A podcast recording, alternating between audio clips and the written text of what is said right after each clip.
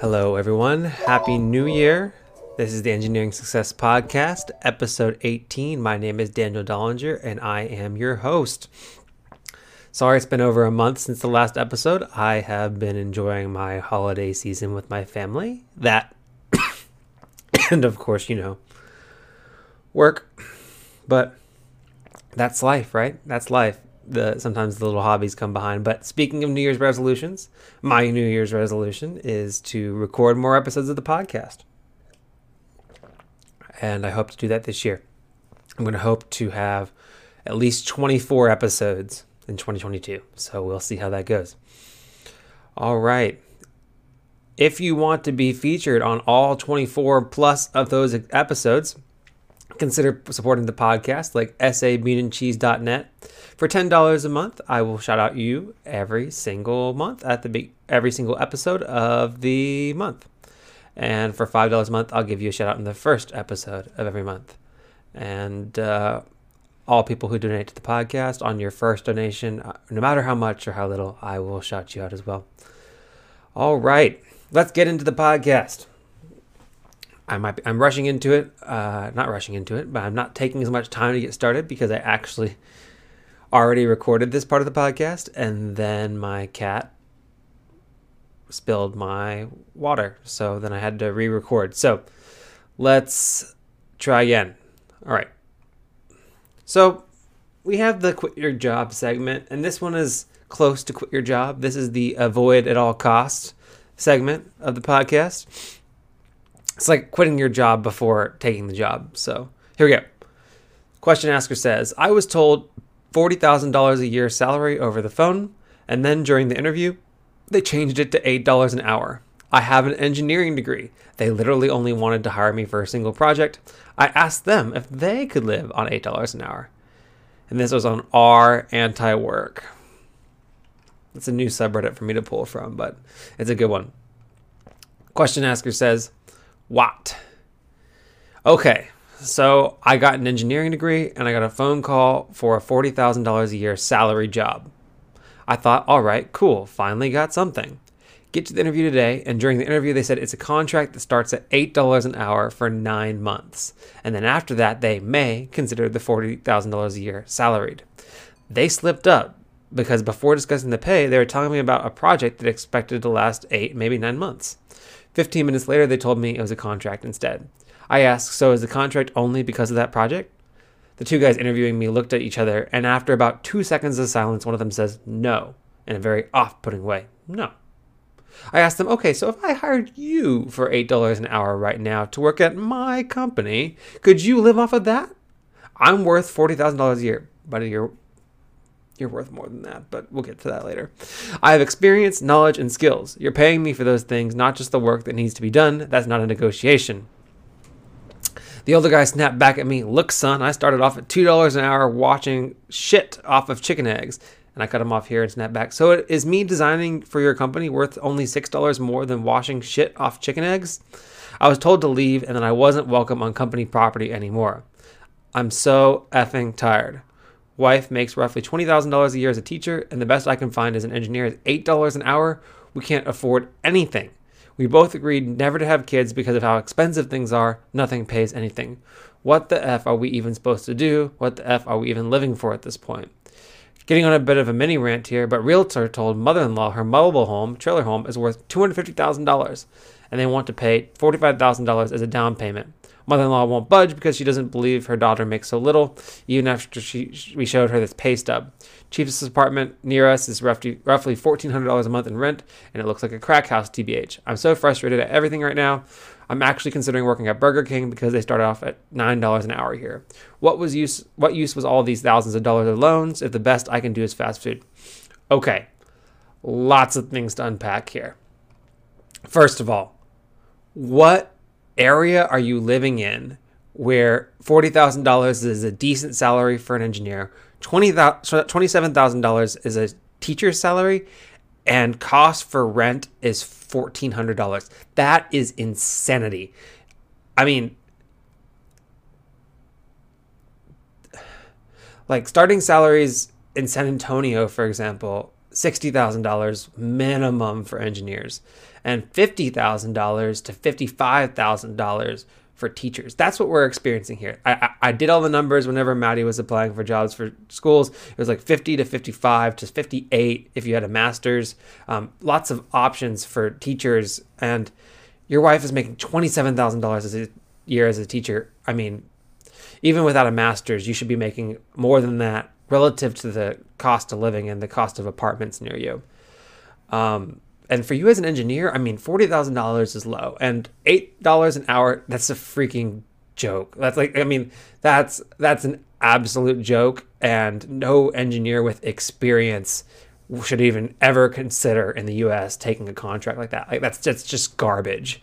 So, if this story is real, because this story on eh, was tagged, maybe fake, but we like it. If this story is real, good on you for not wanting to associate with that company. I mean, I would have been a little bit more professional in the interview, but then again, I mean, you're not going to ever want to talk to or work with or do anything with these people ever again, so doesn't really matter that much to me. But oh my gosh, like this is this is insanity. I, if I were you, um, I don't know anything about the mobile home bit, but I think you're just saying that to give me context. Avoid the mobile home, avoid the area that you're in, and start looking at other areas that have a better cost of living to salary ratio. Um, there was actually an article that just came out um, cost of living to salary ratio. Um, cities in the US. So, um, the Fool, fool.com, so I'm guessing this is the Motley Fool. Um, uh, yeah, it's the ascent. So the 10 most affordable cities with high salaries and low cost of living. Here's a couple cities for you to consider for most affordable cities Cedar Park, Texas. Uh, where is Cedar Park, Texas?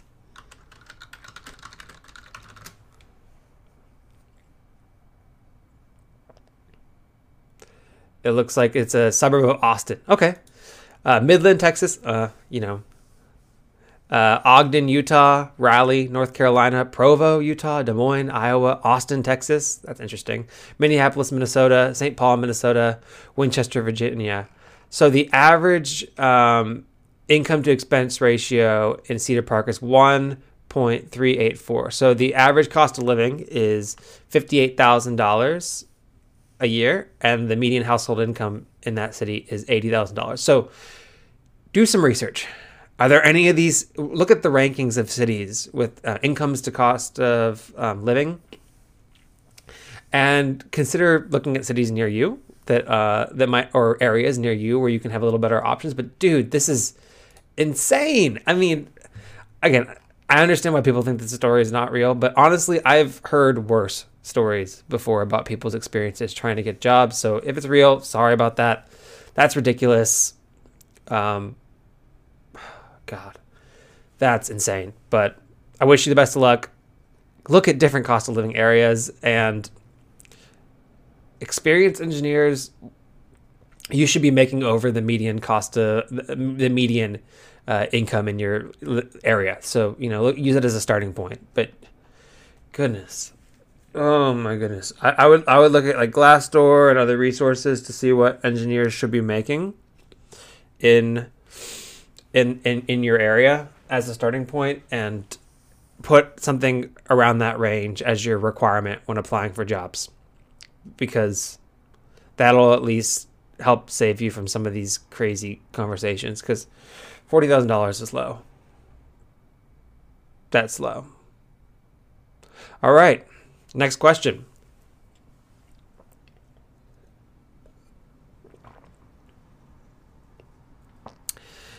Question is titled Employer asked to meet my parents. This is on our engineering students. And this is tagged internships. I, age 25, interviewed to intern for this very small engineering company.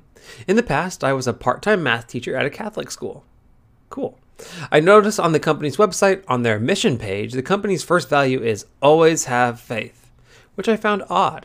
After a couple of virtual interviews, I went to go get lunch with the CEO, whom I had interviewed with before. At lunch, he specifically brought up how he liked me because I taught at the Catholic school and that his child goes to Catholic school too. I was getting the vibe that he only liked me because I was Catholic, which is a problem because I don't identify as Catholic at all. During the lunch, he told me he'd be sending a formal offer and he'd like to have dinner with me and my parents at some point. One, how do I let him know gently that him meeting my parents is definitely not appropriate? He also brought up Jocko Willink during lunch, who's sort of a tough guy motivation podcast author, and I'm getting pretty bad vibes from this guy, but I absolutely need a summer internship. Two, are the bad vibes and possible religious discrimination enough of a red flag that I should move on and try to find another internship? I have a few leads, but nothing is guaranteed. Okay, how do you let him know that meeting your parents is definitely not appropriate? Just say, I'd love to have dinner with you at some point without my parents. I love it. I love to have dinner with you. So, uh, thank you so much for the invite for dinner. I'd be happy to meet with you. I'm not going to ask my. I'm not going to be able to get my parents to come to dinner. I mean, what? like, what kind of? Okay, again, this is. The question is, is should you avoid this? I wouldn't quite avoid it yet, but I I would um I, I would just be kind of firm and say you, you'd love to have dinner sometime and and and um I, I'm wondering if he's doing that because he personally doesn't want to be in a position where he um, is with you one on one. So maybe, maybe um,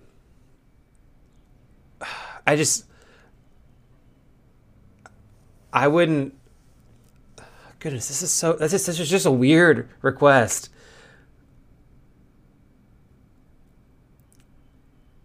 I just say, hey, I, would love to grab dinner with you sometime to talk more about my role. Uh, I, am not going to be able to get my parents uh, to, to join us for dinner. And you can even say that they're not in town or, or whatever.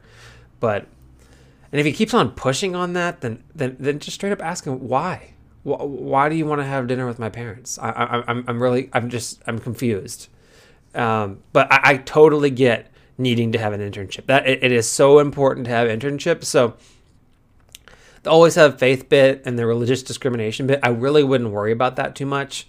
I, I really wouldn't. Especially if it's just an internship. Because uh, an internship is, you know, it's just a short, short experience. And even if you don't like the work culture there and, and you realize it's not for you, then it's a learning experience. You have the experience on your resume. It sounds like they're going to pay you, or I'm assuming they're going to pay pay you because it's an internship. But yeah, I, I, I, wouldn't completely discount this, but again, yes, be firm. Um, I gave a, a couple examples on how to how to reject the offer to meet your parents, but goodness, that is a weird request. It's not normal. Maybe, I mean, I whenever I started working at a company, I thought it was super cool. My parents are in town. I wanted to show them where I worked, and I I brought them in, and that was kind of fun. But that was my first job out of college and I had interned for the company and I loved and my parents just wanted to see where I worked and I was young so I got away with that but maybe that was kind of weird but um, I don't know. That was at a point in time where people had people visiting them in the office all the time so I didn't feel weird about it so and, and I had my parents for lunch and kind of walked them around and showed them everything so but in in your situation during the interview process that's weird. And at all honestly. I mean maybe if the company you've worked there for a while and they want to get everybody's families together because they're like it's not a business it's a family. But nah i i just don't i don't see any legitimate reason for them to do that. So hold firm toe the line. You can do this. All right well, that ends our opening segment for the podcast. Avoid at all costs. Should I do it? Uh, should I quit your job? So we had one. Yes, most definitely avoid at all costs. And we had one. Uh, maybe so. We're going to take a quick break for an ad break, and we'll be right back.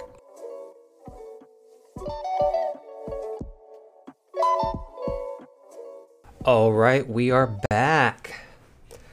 This question is from our engineering students. It's titled Faking Enthusiasm on the Job Search.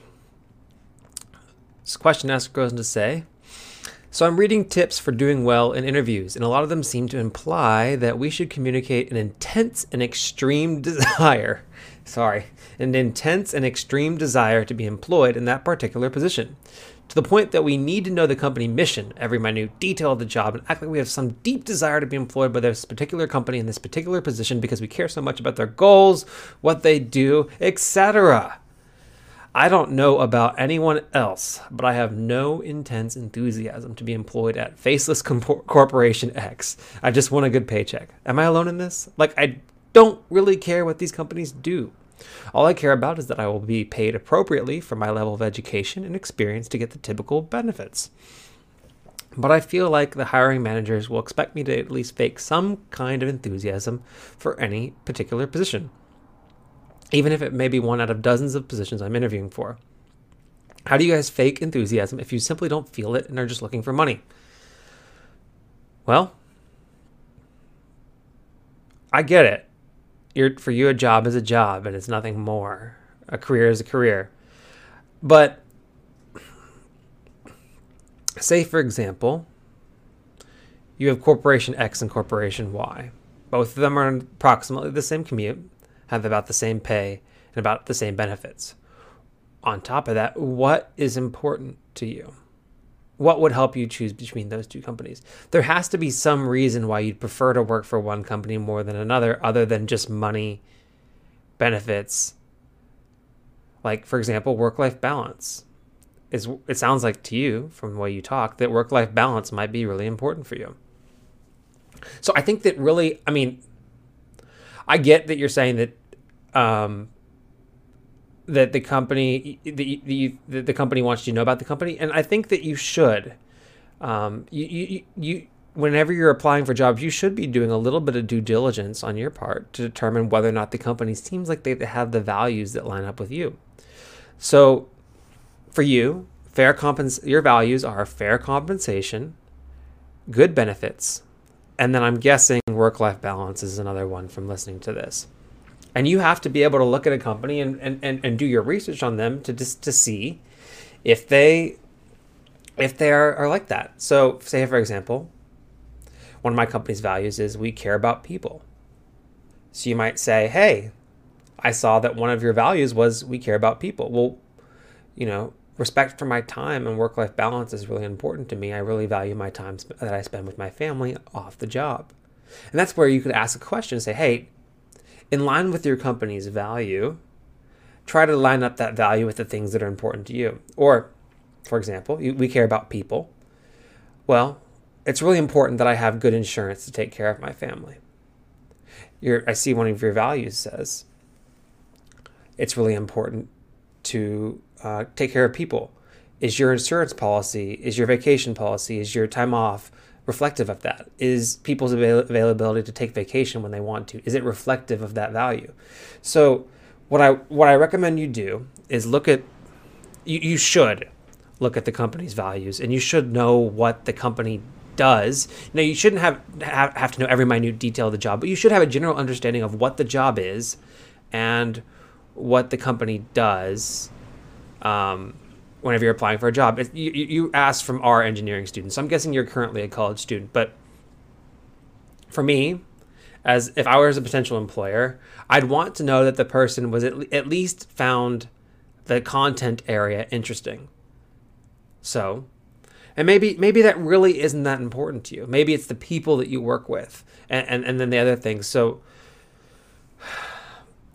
I, I would just I know that you said that you had some values, but I think that I'd recommend taking a deeper dive into things that you personally value other than just job and um, uh, just other than just paycheck and uh, benefits.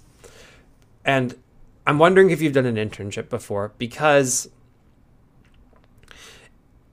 if you've worked in a work environment before, um, a company's culture it, it a company's culture matching with with the, the, your culture is important because these are people that you're spending 40 plus hours a week with every single week. And it would just really suck if you spent that time miserable. So I, I think that it's not necessarily about being enthusiastic. I think it's about communicating what's important to you and asking the questions about, okay, well, what does this company do to value those things? Um, for example, appropriate compensation. All right. Well, what does the typical pr- performance and development program look like? What are the typical typical annual increases? Do people get um, annual merit increases and then they're also eligible for promotions on top of that, or is it just one one cycle? Um, are people? Is there a typical promotion cycle? Is there a typical timeline where people get promoted and are increased? I mean, there are a lot of questions you can ask, and and again, what I'd say is evaluate your personal values and then do some research and have some standard questions that you can ask and they can be kind of generic.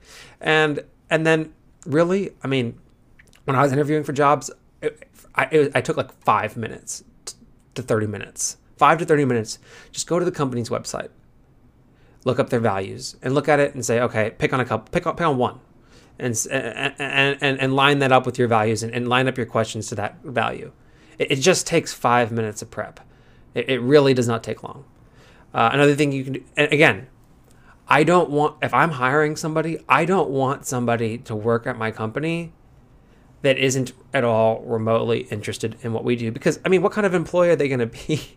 you know, like,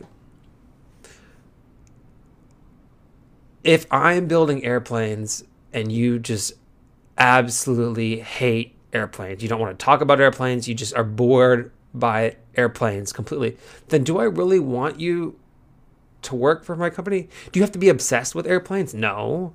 You don't have. You, I don't want somebody that hates airplanes working for my company that builds airplanes. So, it's at least have a general understanding. Again, as a college student, you you want to have a general understanding of what the company does because it'll also help you out in the interview and in making first impressions.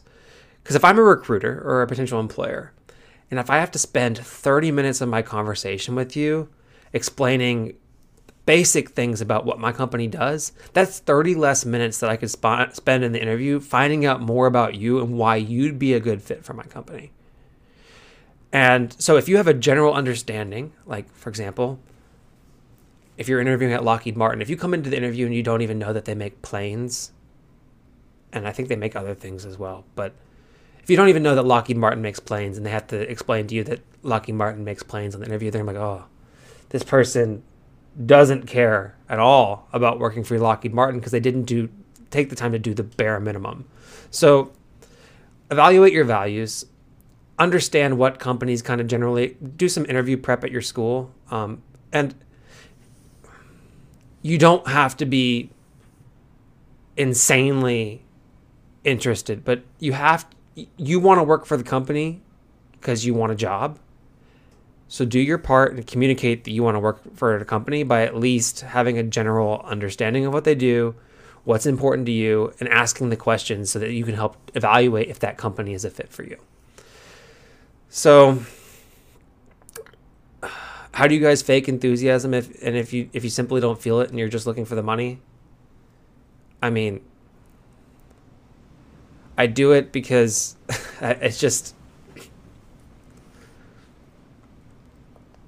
I, I relate. I faked it. I quote unquote fake, or I, I am able. I was able to generate the enthusiasm by evaluating what was most important to me, other than just money, and trying to also relate the things like money and, like you said, benefits to the questions that I could ask about the company. So, it, you know, fake being interested is just asking a couple good questions, and being honest about what's important to you. But maybe don't say, "Hey, I'm just here for the money. I don't give a don't give a rat's tail about what you do." Maybe don't say that. But you don't have to be super oh my god, I love what you guys do. It's my my life passion. That's kind of that's not expected. So all right. Next question. Here we go. Question is I have a medical marijuana card or a marijuana medical card, but can I still get an engineering job? And this is R Ask Engineers.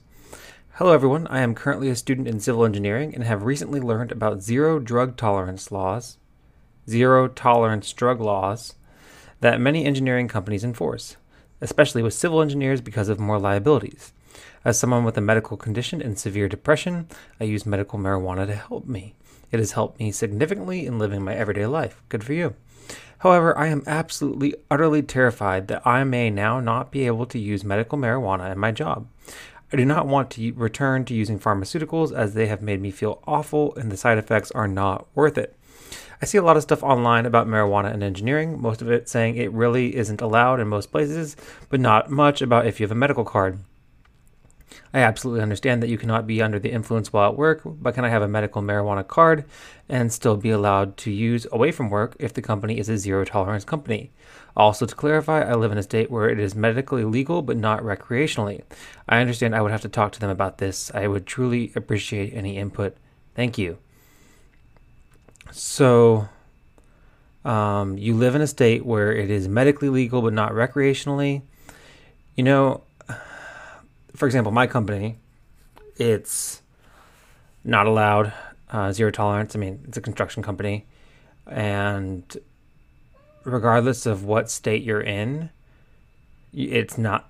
My understanding is it's zero tolerance. So I, I think it really depends on the company policy and not as much about the state, unless the state that you're in has laws about anti discrimination um, related to medical marijuana usage. But I haven't I'm, I'm I'll be honest, I'm not knowledgeable enough about that, but I think it really just depends on the company that you're working for and their policies.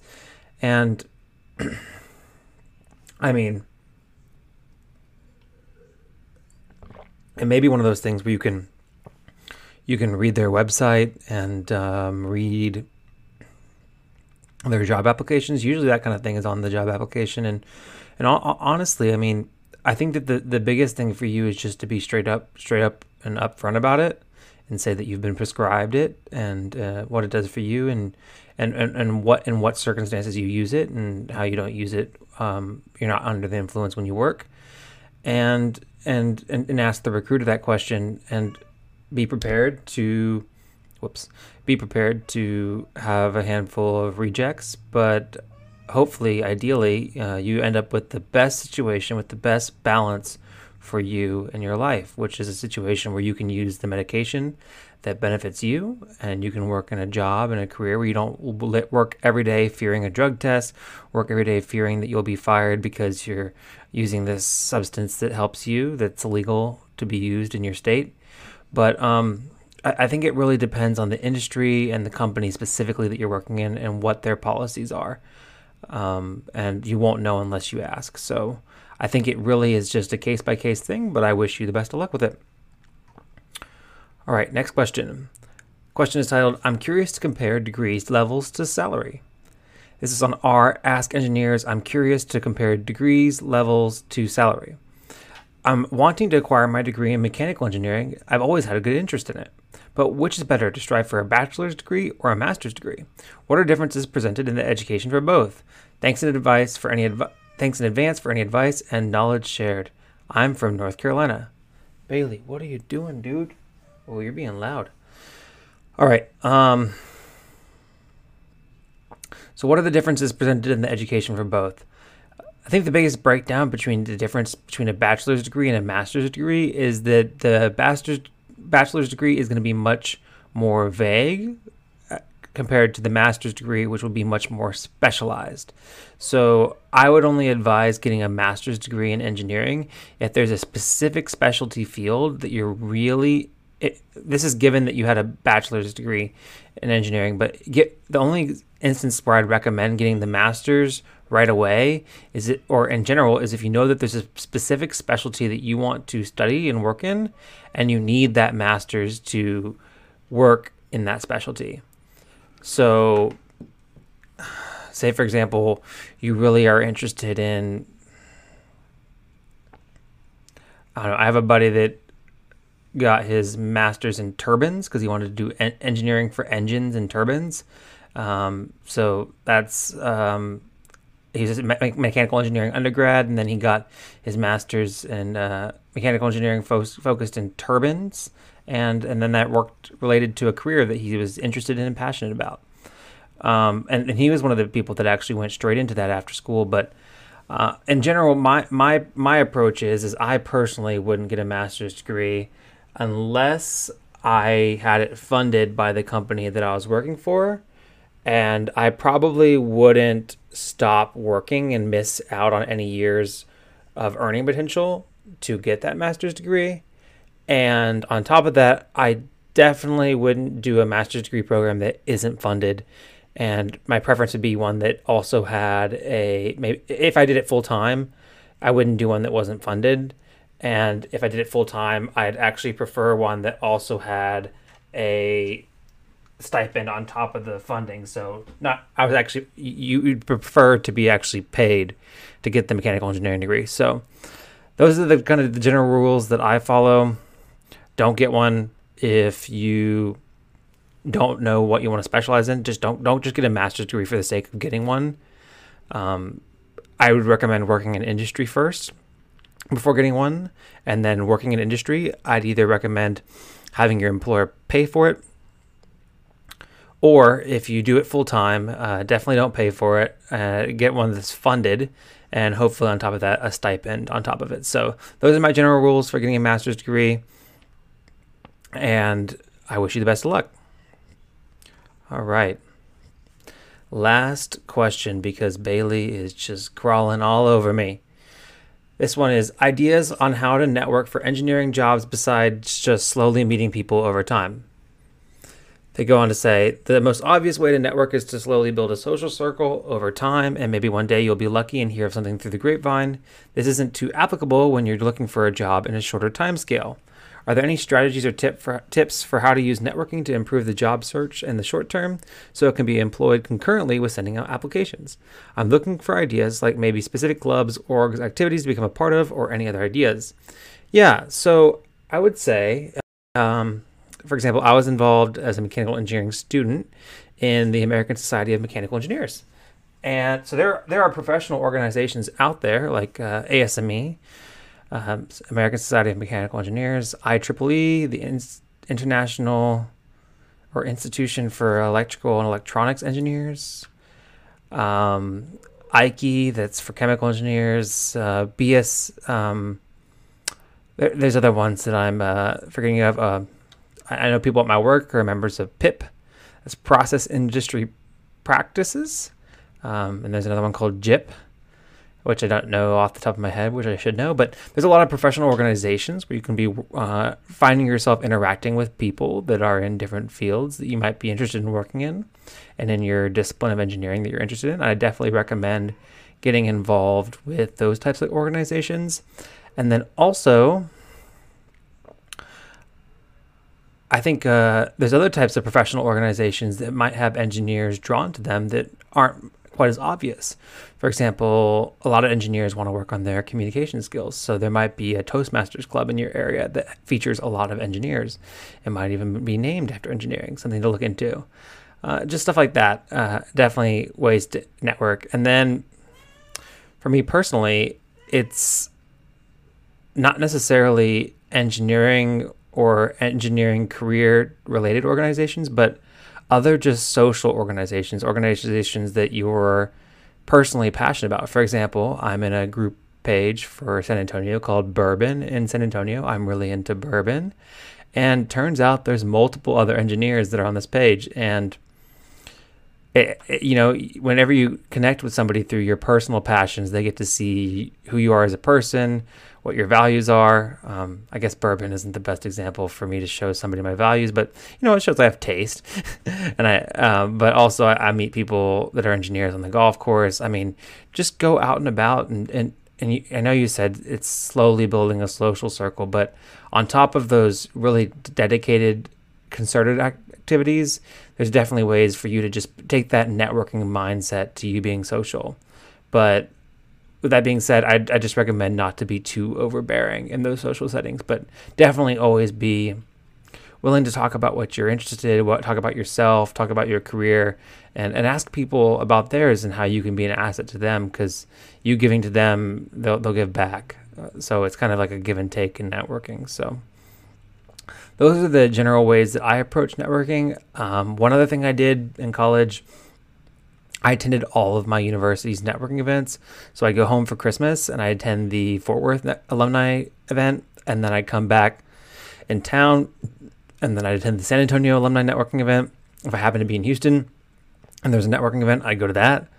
Um, I am involved with my fraternity. I still volunteer with them, and uh, it's more me being a network than the other way around. But you know, don't forget your university. They have resources and ways to get you connected, and and you might have an old professor or an old classmate that you reach out to that you're interested in what they're doing, and and you can ask them about that. Um, I know that I personally.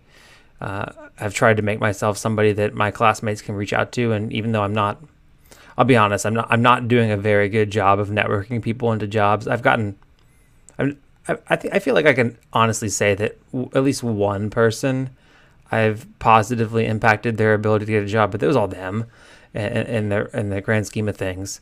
But you know, hopefully, there's other people in your life like me that not to brag, but that would be interested in helping out their peers and, and trying their best to at least uh, put your name forward and get you a little bit further along in the resume screening process. So, yeah, um, look at your university, look at your classmates, look at your uh, the professional organizations, and look at b- taking that networking mindset to your passions and the things that you enjoy doing on your own. And I think that you'll find that it's not that difficult to grow a network. And then it just kind of turns into a snowball that just keeps growing and growing and growing. I wish you the best of luck, and I hope that you find a great job that matches with you and your goals and your culture. All right, so sorry about the discombobulated podcast. If you watch on YouTube, you'll notice that I've I had to break it up into three set- sessions because it's just been ridiculous trying to find time to film the podcast. But I will get back to it. I will. I will be on it. I'll be consistent. I promise. I will do my best to keep on posting episodes. This has been the Engineering Success Podcast. I will check in with you in a couple of weeks, and I look forward to the next one. Best of luck. Focus